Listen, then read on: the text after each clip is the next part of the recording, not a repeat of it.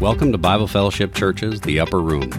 Our podcast discusses Sunday messages from Pastor Don, looks at the recent news headlines, and any updates on our congregation and upcoming events.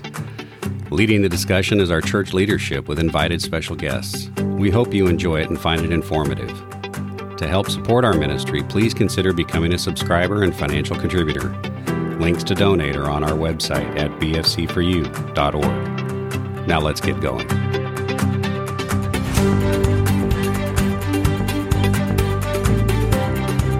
Well, welcome to the Upper Room. This is Scott Kimball. I'm one of the elders here at Bible Fellowship Church. And today with me is fellow elder Bob Wren. How's it going from Doing the upper pretty- room? Yeah, doing pretty good. How about you, Bob? Fantastic. Fantastic. That's good. I won't say it. All right. And also to get uh, with us today is Joseph Summer. Hello. Hey, Joe. Good to see you. Been a little while. Yeah, it's good to be here in the flesh again. It's good. Good to have you. And our sound engineer with us today, Andrew Kimball. Howdy. How you doing today, Andrew? Uh, it's been a morning so far. Yes, it has. So, been working through a few audio issues. I think we finally got it all resolved. So, we'll go ahead and get started. I wanted to start with Don's message on the Sunday message. He went over the beginning part of Isaiah chapter 6 in pretty good detail. And then towards the end, kind of summarized a little bit. He did send out a text a little bit later, I guess, after listening to it, wanting to know. It didn't feeling like he really got his point across as best he could. So I just kind of wanted to do that sort of as an opening question, opening quiz, I guess, if you will. You know, what do you think he was trying? What was his point? What was he trying to get across in this particular message? So you're not going to tell us that up front. No. we have to go after it, Right. The point he was getting across. Yeah, that's tough. Like you could tell, you know, at the surface level, it's you know the destruction of Israel, but trying to dig deeper into, you know, what what's the underlying message there? That's tricky. Well, interesting. He laid out the fact that the uh, first cha- five chapters were actually context Hmm. for this chapter six, where he goes ahead and says, and this was the vision. Right. because he started in chapter one with you know the vision and so now he gets to the vision and he's got this vision of god being bigger than anything he can imagine in this filling this temple and so there was the thought that there was some you know signaling to to Isaiah that God's bigger than any of the problems that are currently facing Israel and that he's still on the throne, regardless of what king was on the throne, because he went through and at the start, you know, listed that there were four kings that covered the period of time that he was writing this. And so there was sort of a, a message there that regardless of who's on the king, what type of leadership it is, whether it's good, bad, mediocre, whatever, God's still on the throne. There is an ultimate outcome to all of this and that God's going to see it through and be true to his word and his promises. And that the other thing I got out of it was there was this um, exchange where Isaiah was like, whoa, woe to me. And it wasn't Mhm. like, whoa, God's putting calamity on me. It was, whoa, now that I've seen God with my own eyes, Hmm. how incredibly dirty and filthy I feel for lack of, uh, Mhm.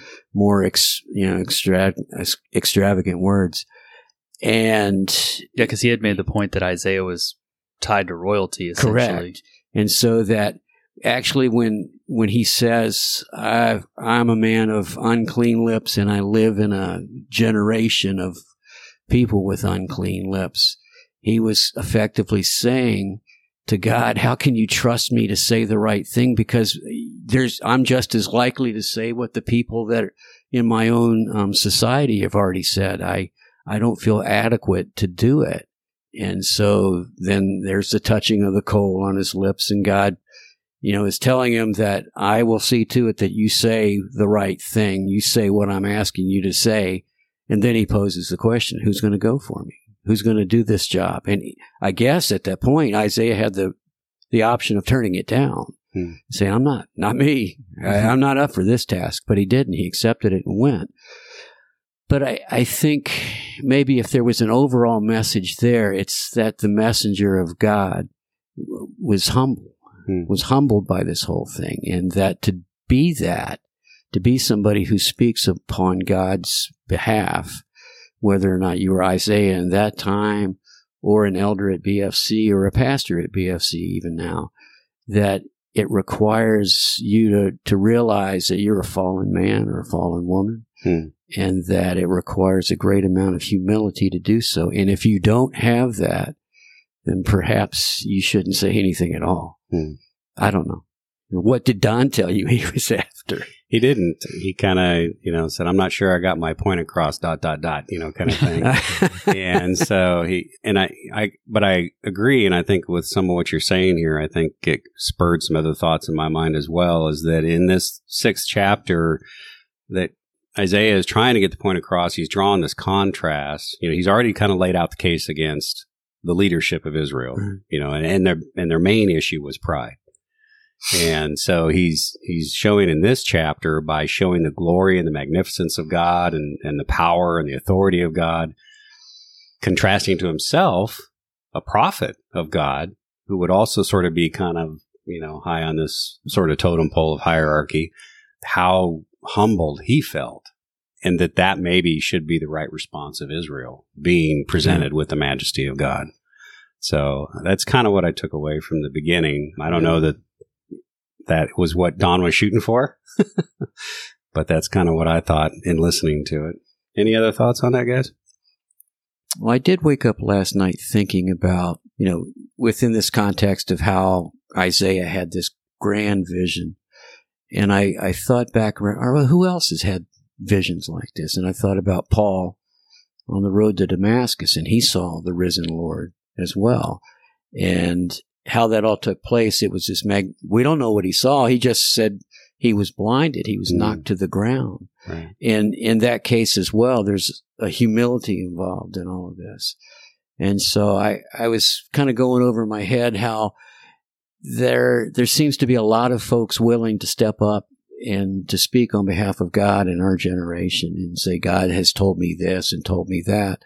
And what I don't see is that humiliation that Isaiah showed or that humiliation that Paul showed just naturally because you were in the presence uh, of God, the Father of the risen Son.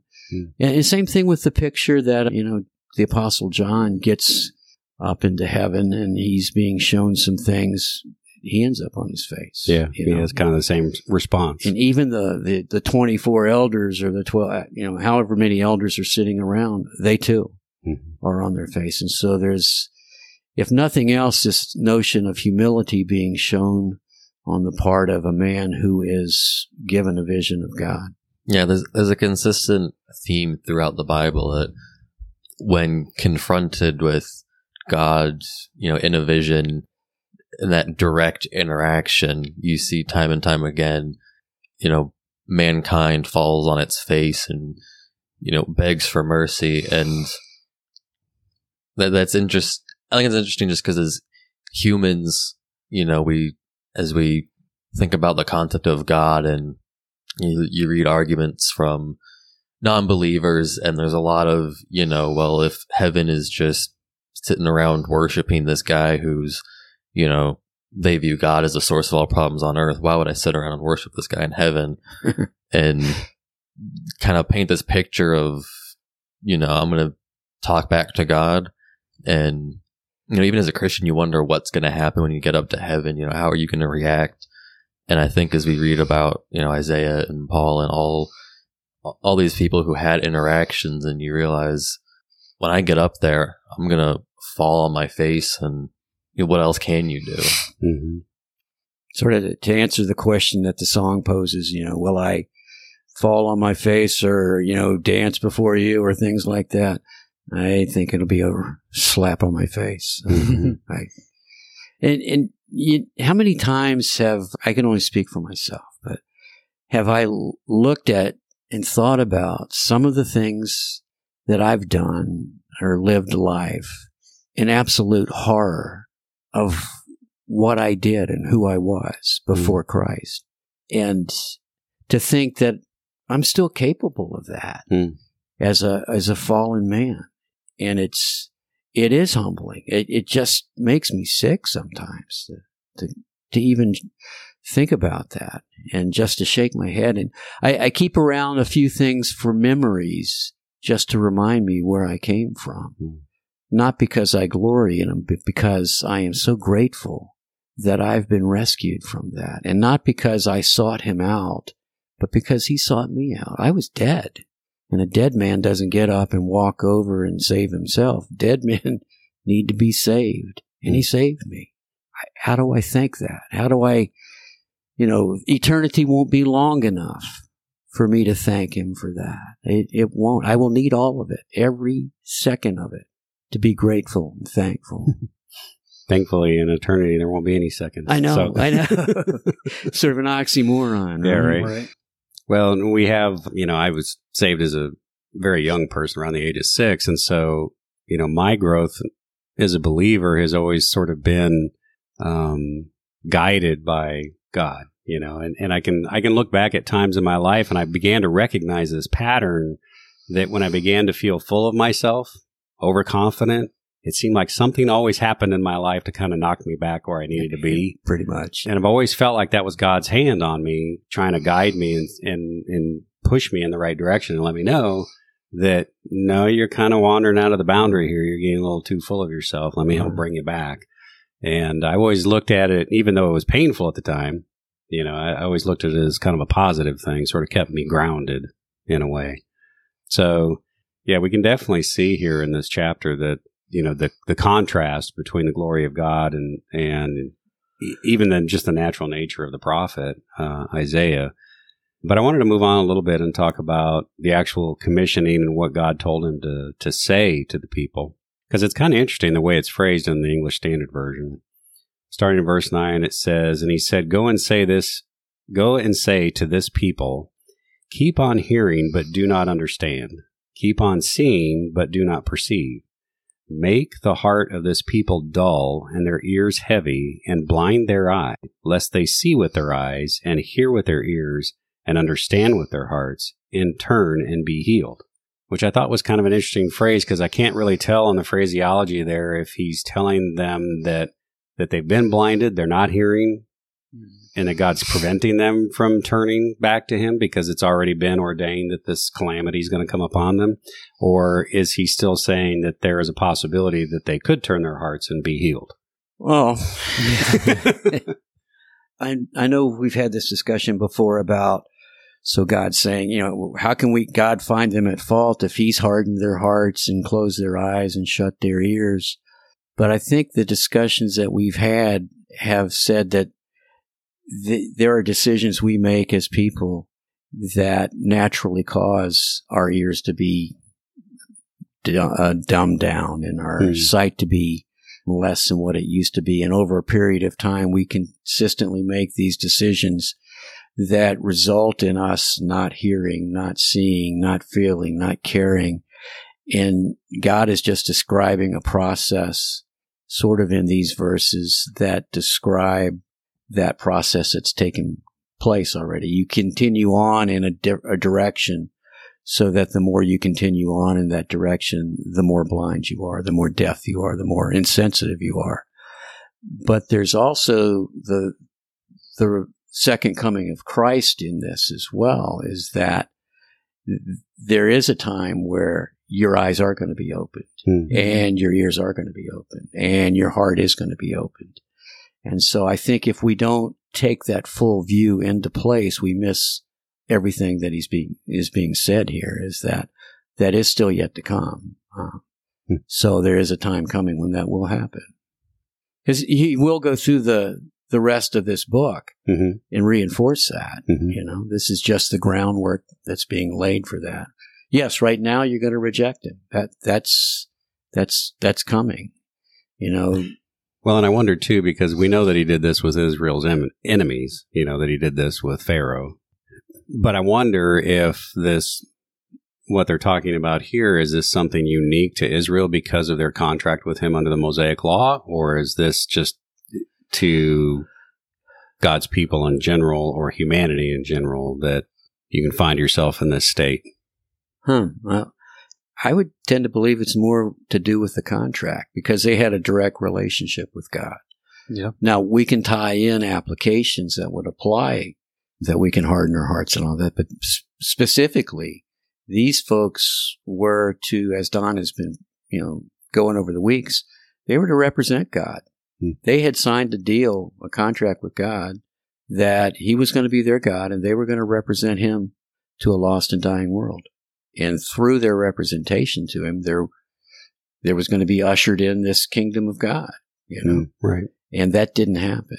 And so there comes a point, and I think this is something else that Don's been saying over the past few weeks. There comes a point beyond which you've gone where you've crossed a threshold. He keeps using that word threshold. So that in fact, Israel had in fact crossed a threshold whereby God is, He is loving and good and kind and patient and merciful and all of that. But He's also just Hmm. and He's also righteous. And with that comes satisfying His wrath. And so perhaps they have crossed a threshold at this point in the life of Israel where something had to be done. You know, the discipline, the tool that God was going to pull out of the discipline bag this time wasn't going to be to stand in the corner Right. or to have a timeout. Oh no, you were in for a beating. and you know, so did that mean he was done with them? Did that mean that they were no longer his people? No, they were still that and every Right. bit that. And that's still the case. That they, they reached that threshold again in AD 70 when Rome came in and just cleaned house. They had crossed the threshold because they had re- not, not reduced, refused to have Christ as the Messiah. They had rejected him. And so once again, they crossed that threshold. Good news is, you know, they do have a point in history, according to what God has told us, where they, their eyes are open and they are going to say, blessed is he who comes in the name of the Lord. You know, because Mhm. Christ, Christ says that, I think in Matthew 25 or, or 24, you know, that they're going to be in this, this kind of position that they're in until you say, blessed is he that comes in the name of the Lord. And so we're looking for that time right now. Yeah. I got intrigued. I started looking back in Leviticus, looking at this contract. And in chapter 26, God lays out a series of corrections, I guess you could call it, uh, curses maybe, but where he, he's telling Israel directly that if you go your own way, you don't follow the statutes and commandments that I've laid down, that I'm going to initially do this. And he lays out what that punishment is. And then if you continue in your own way, I'm going to do this. And so it's ratcheting up the punishment each time until they get to the point where they're at now under Isaiah, where it's to the point where they're they're going to see devastation like they've never seen before. That there's just going to be almost utter and complete destruction. Nothing's going to grow on the land. It's just going to be left fallow for many years. And that he tells them all the way back in Leviticus that this is going to happen. And but he also gives a promise in there that I will save a remnant. Right. I will save a remnant, and that ultimately, you know, he's he's and he's got to be true to his promises. He laid out the good things that would happen if they followed him, and he also laid out the bad things that would happen if they kind of went their own way. Right. They chose to go their own way, and so he had to be true to his promises. Yeah. At the end of uh, chapter six, he does mention this remnant. Yep. He brings in the fact that there's this stump of an oak tree that's left there and that it's going to come back. They're the faithful few. Yeah. Yep, being true to his word. Yeah, interesting. All right. Well, I wanted to touch base a little bit with a couple of news stories this week. Mm. wanted to start out initially talking about the incident that happened up in Minneapolis. And it's kind of been all over the news everywhere, and there's still riots and protests and stuff going on around the country because of it. It's kind of renewed. It's kind of interesting how quickly we're no longer talking about COVID. I mean, I could have been a prophet and predicted that. Not necessarily that this would be the case, but that some big story would happen in a few months after the whole pandemic thing. It was starting to die down, and we all just move on because that's how it always happens with the internet mob mentality. You're always Oh, yeah. moving on to the next move thing. on to the next thing. And it, you know, and if you watch the video, and I've only seen like little minor clips of it, I, I'm not watching the whole thing, but the riots or of what no, of what Yeah, happened, no, what you know, I'm what started it with Floyd George first name Floyd. George Floyd. Yeah, it's it's pretty condemning of that officer. I mean, there's no way you get around it. He he did the wrong thing. I mean, you can clearly see the guy pass out, and at that point, the knee should have come off the neck, and really shouldn't have been on his neck to start with. Um, he did the wrong thing, and all the officers around him did the wrong thing. right, and they stood around and let it happen. So it's it's not good. You know, they've all evidently been fired. Charges on the officer that had his knee on the neck. I think it's third degree hmm murder and manslaughter and all this other kind of stuff they're throwing at him, which is appropriate, I think.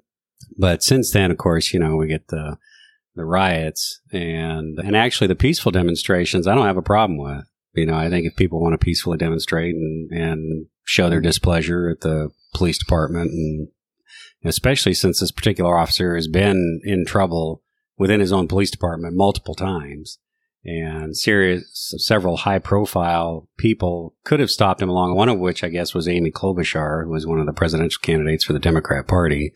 She was one of the ones that i guess had an opportunity to to put this guy out to pasture to get him off the police force and didn't do it. Hmm. you know so there's just kind of a whole chain of things that sort of built to get to this point but in the news article i think i sent out to you guys and some of the stuff that i've been reading since sounds like there's some some more organized agitating going on than just you know what we've what we've been seeing and what we're being told in the press. People looking to take advantage of a chaotic situation they don't particularly care about. Well, I can't say what motivates them. It seems like they don't particularly care about what happened, and they're more just we can go cause trouble. So Yeah, we can take advantage of the Yeah, situation. They like some, someone said there are some people out there who just want to break things. Right. They like the chaos. There is some of that. There was also too. There was the accusation. I think it was the Minnesota, or it was- maybe it was the Minneapolis mayor or the Minnesota governor. I can't remember which, but one of them was was saying that they had information that a lot of the people coming and doing the actual rioting were not even Minnesotans. They were people coming in from out of state, Right. And that it's looked like either the national group Black Lives Matter or Antifa or some of these others, you know, were the ones agitating for a more militant response and doing a lot of the damage. I mean, it doesn't do any good to destroy your own neighborhood because I mean the AutoZone that got burned and and a lot of the other businesses that got torched, you know, they hire local people that are that are in that community. Now those people have no job. Mhm. Okay. So in protesting George's death, you now have put more hurt on the community that he came from. And I think even his own wife came out and said George would not want this. Right. So it's a sad situation. It's not not good and it's it's unfortunate that we have an element within our society that just seems to thrive on the chaos. There's a difference between protesting and rioting. And like you uh, alluded to already, protesting is is should be expected, you know, for something that happens like that. Rioting should never be um, an answer to that. And you know, Martin Luther King, he didn't riot, he protested. Gandhi, he didn't riot, he protested. In fact, uh, neither one of them thought that violence in any way was going to further your cause Right. you had to have a discussion about what was going on. And so I, I don't understand the rioting part of it. I absolutely embrace the protesting part of it because we should all do that when we see an injustice. We should all be out there and involved in this. But the rioting, I don't, I don't get. And and it's disturbing when there seem to be facts indicating that, you know, there were charter buses used to bring these people from other other places. hmm There's been stuff out there that said there were pallets of bricks put strategically somewhere that they could be used for breaking windows and things like that. How can that be? Right. How is that furthering what happened in this situation? What happened was, is, you know, outrageous. But then to, to go down and burn down your, your fellow citizens' properties, I, I just don't understand that. That's something I can't grasp. I've I've seen some heartbreaking videos of you know someone who's got a downtown local business and they now don't and they're praying that they're going to get enough insurance money to rebuild because it took them everything to get there. And you know now where are they where are they going to go and they're you know hopefully we local communities and even as an entire nation, we can, you know, help these folks who, you know, have lost their livelihoods and rebuild. It's, there's a weird, you kind of got to hold two thoughts in your mind of, you know, the rioting is bad, but what, you know, nothing has changed if you're an African American in the last 20. I saw a picture of the LA riots from, was it 92? You know, before I was alive. And, you know, we're right back where we started. And Trevor Noah, who was born in South Africa, grew up during apartheid and his, his perspective on it was not, not so much excusing the rioters, but he kind of laid out, you know, society is a contract. We say we're all going to abide by these set of rules. And, but, you know, time and time again, you know, if you're black and you have an encounter with a police officer, you should be scared. And when something happens, the rules of society break down. Correct. And so then it, it's, it's, it's a weird spot to be in where you're like, you shouldn't riot, but then society has completely failed you. Right. And, and you can't argue on the one hand for the store owner and the store owner being able to reasonably expect law enforcement to protect their store if you also don't look at, you know, there's a reasonable expectation if you're a young black man that you're not going to get the benefit of the doubt from law enforcement. And so those are the two sides of these things. If, if I want to argue about law enforcement stepping up and doing their job, then I need to argue on the other side about law enforcement doing their job and giving everybody a reasonable expectation of doubt when Mhm. something comes up. And so eh, I was, uh, Brita sent me a couple of Ben Watson articles who used to play um, tight end for the Saints. And one article Ben had was he was angry about this. He was slap angry about it. But then he quoted uh, Ephesians. He said, Don't let the sun go down on your anger. Hmm. And so he was pushing there that whoever we are, white, black, Asian, Hispanic, that we, if we are believers in Christ, then we are called to a higher expectation of action and response, and that our response to reflect our Savior. And so, whatever, regardless of what everybody else is doing, we are responsible to show Christ in this situation, whatever it is, you know, as we speak about this. And then he wrote a second article about having to have the talk with his sons and his daughters, who are all, you know, six, eight, you know, young youngsters.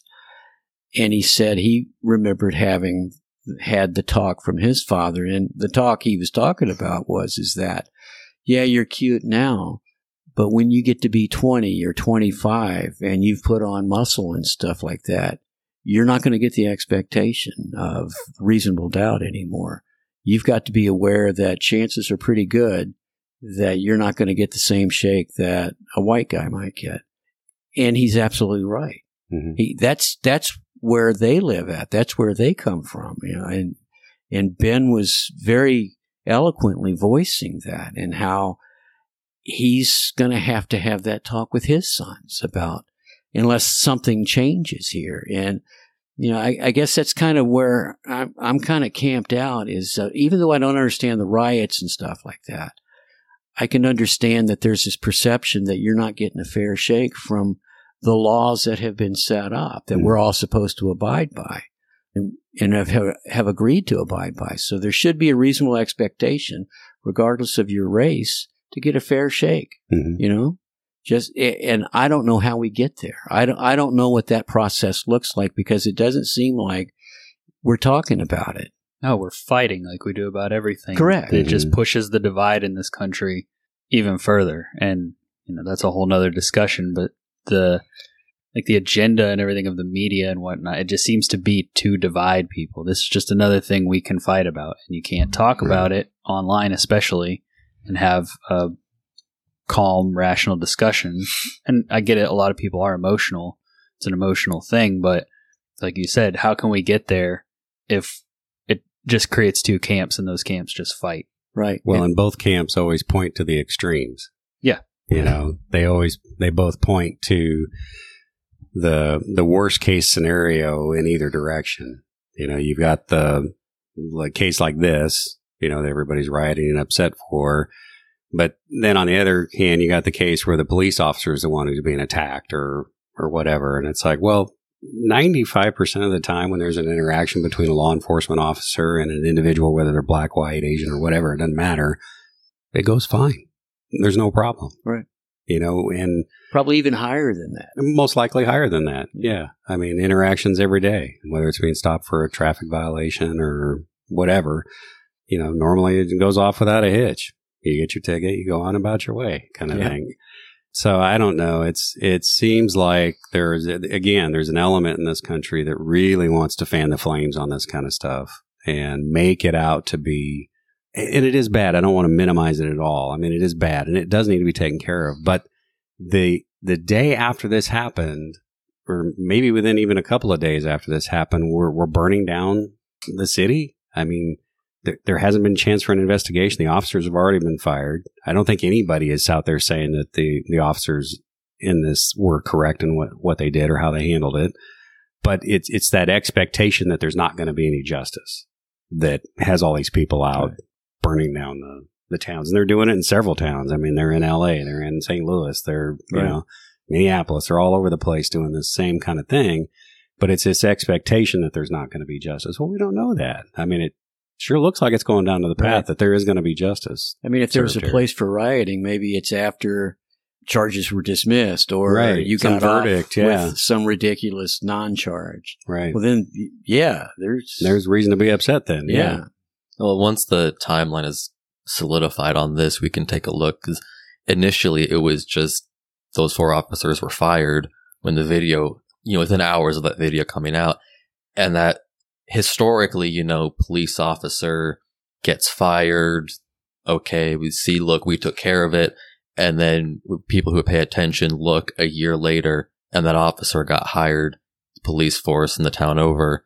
And so I, I, I don't know the timeline on was that when the rioting started? Was there rioting before the murder charges, after the murder charges? Because yeah, there is a pattern that these things get swept under the rug, and you know they people have rightfully stood up and said in any other situation, you know, you have your neck on another human being, and that person Yeah. dies, they're not going to fight. You are immediately going to jail, hmm. and you know historically that's what's happened. right. And so it'll be interesting to see see the timeline of this. And Tom was right about you know the the conversations are about the divide, not about the solution. You know how long Colin Kaepernick is a controversial figure, but how long was he out there kneeling and people were you know ripping each other to pieces over if he should kneel and you know all of that, not talking about what he was kneeling over. Right. Yeah. Yeah, that kind of got lost. And that, I'm afraid that's the same thing that's happening here with the rioting is that the actual issue of what happened to George Floyd is being lost in all of that. And, you know, and I, I got, was thinking too about your comment earlier about Martin Luther King.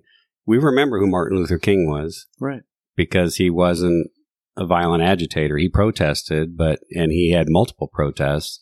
We think about people like Gandhi. We think about, you know, oh, who's the Rosa Parks, you know, I mean, there's, there's these names that come to mind who were peaceful protesters who did with it. We remember them to this day.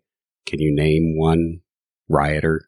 You know, I mean, we, we know when the riot occurred, but there was no leadership. There was no anything out of that. And I'm hoping there will be an investigation to discover who or what organization was behind pushing these rioters to come and do what they did because it seems like there was an organized effort to make this happen. Right. And well, I mean, we, and we got to remember that that's a secondary issue. I mean, Mm-hmm. the real, the real issue is there's this perception that still remains in this country today that there's at least a two tier justice system. Right.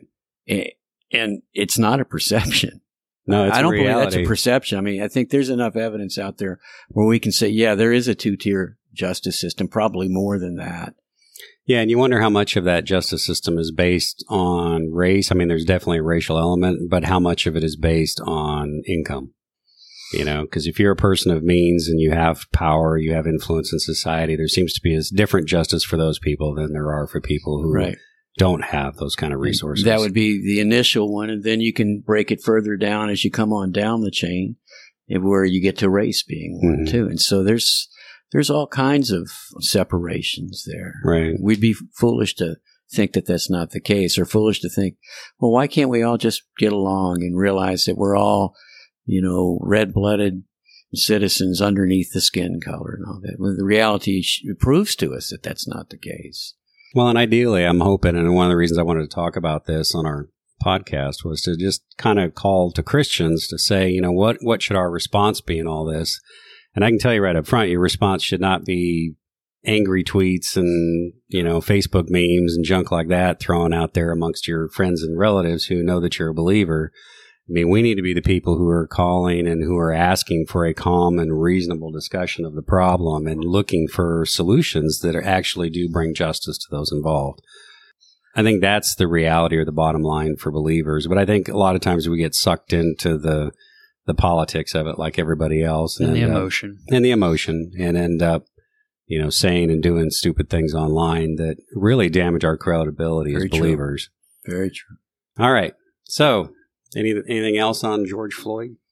Nope. All right. So let's. I want to turn the corner a little bit here and talk about something a little more fun. We actually put astronauts in space uh, yesterday on our own launch vehicle. So we're not relying on the Russians anymore to get us out to the space station, which is, I think, a very good thing.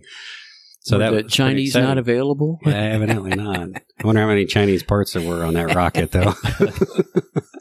Right. Probably a lot, you know. But that's that's the technology of today, and it was kind of cool. I was looking at the earlier window in the week when they ended up scrubbing it, and I was watching the NASA channel on YouTube, and they were talking about all the advancements, and they had Elon Musk there talking about all the new technology and everything that they've been able to put into this program and bring to bear, and the differences between even the shuttle, which was, you know, they decommissioned those about 11 years or no, nine years ago, wasn't that long, 2011.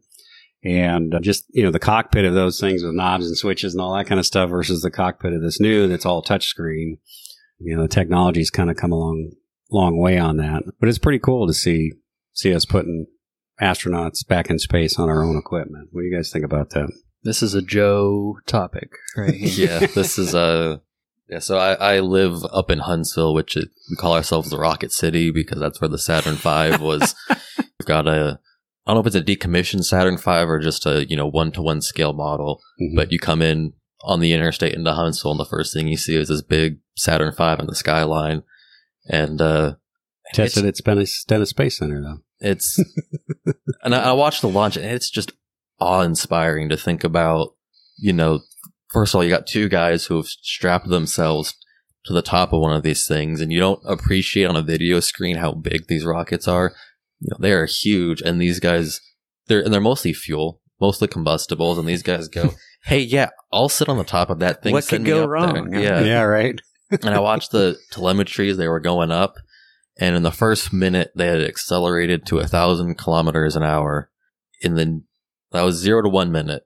One minute to two minutes after ignition, they had accelerated from a thousand kilometers an hour to five thousand kilometers an hour, which is an incredible amount of speed to gain in a single minute. It just messes my stomach up. Thinking Just about imagine, it. you know, what it must feel like to accelerate that quickly. And they were in space in like 15 minutes or something like that. It was crazy.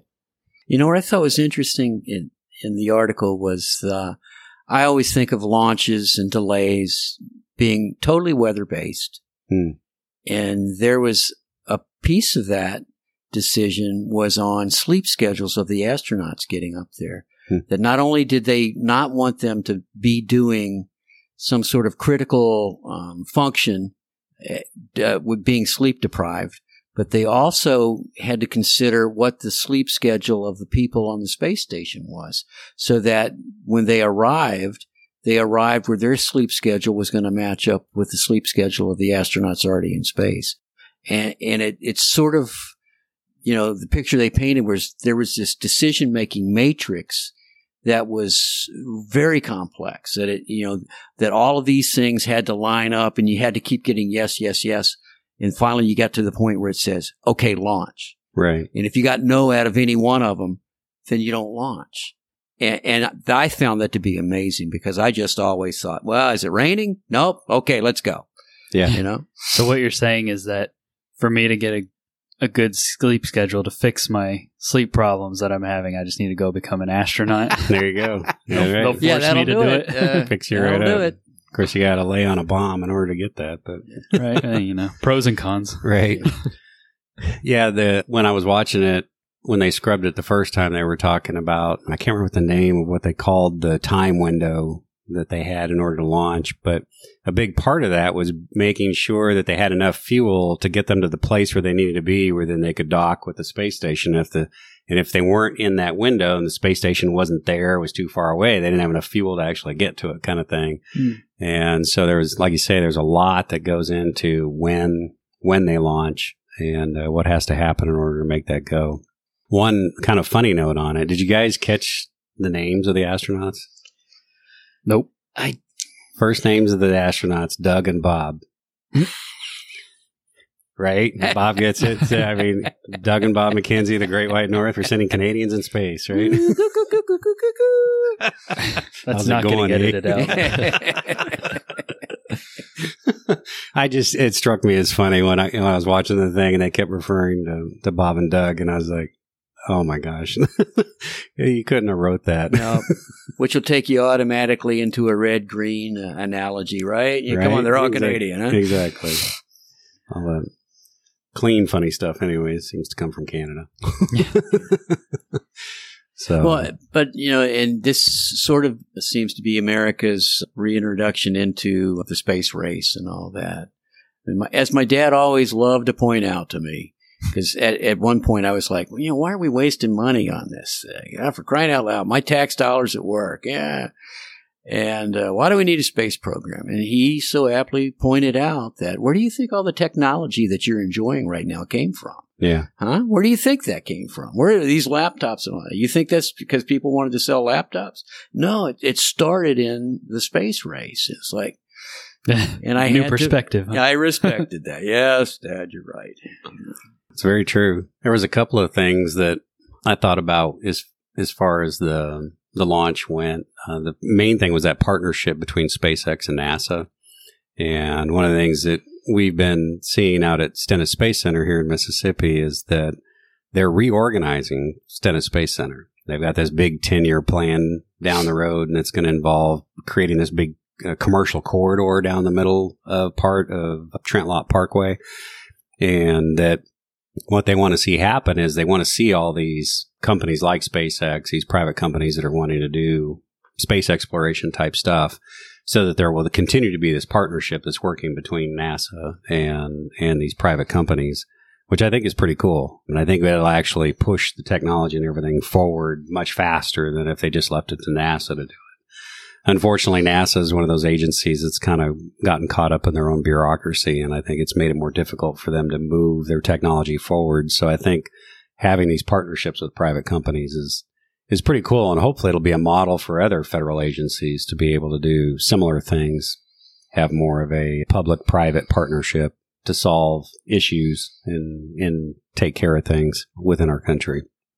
I did think, though, you know, one of the things that's that I thought we were talking about this idea of glory a while back, one of the Sunday mornings when I was preaching, and and you know, I've often wondered, often thought that you know maybe when this is all said and done, and we've when we've had the millennial kingdom and we've got the glorified bodies and all that, maybe part of our time spent in eternity is just going to be exploring this creation that God has created. I mean, we know it's an expanding universe. There's lots of it we've never seen, even through telescopes or other means.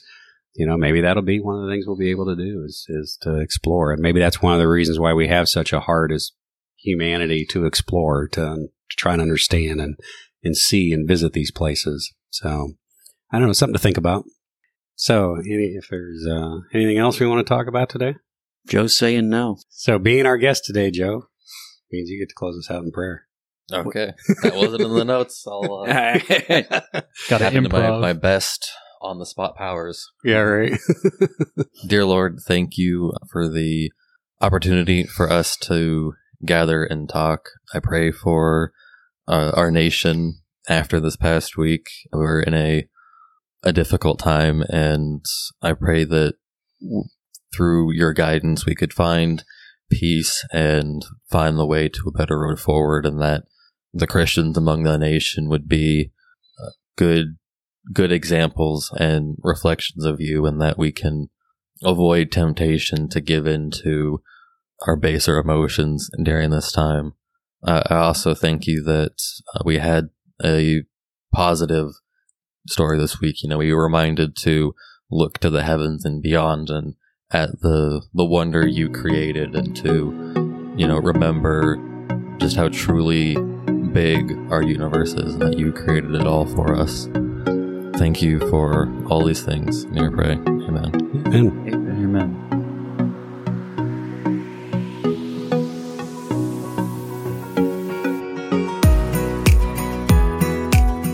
I hope you enjoyed our discussion today and found it thought provoking. The Upper Room is a Bible Fellowship Church production. The opinions discussed by our guests are just opinions and random thoughts at the time of recording and do not necessarily reflect the doctrine or stated beliefs of Bible Fellowship Church.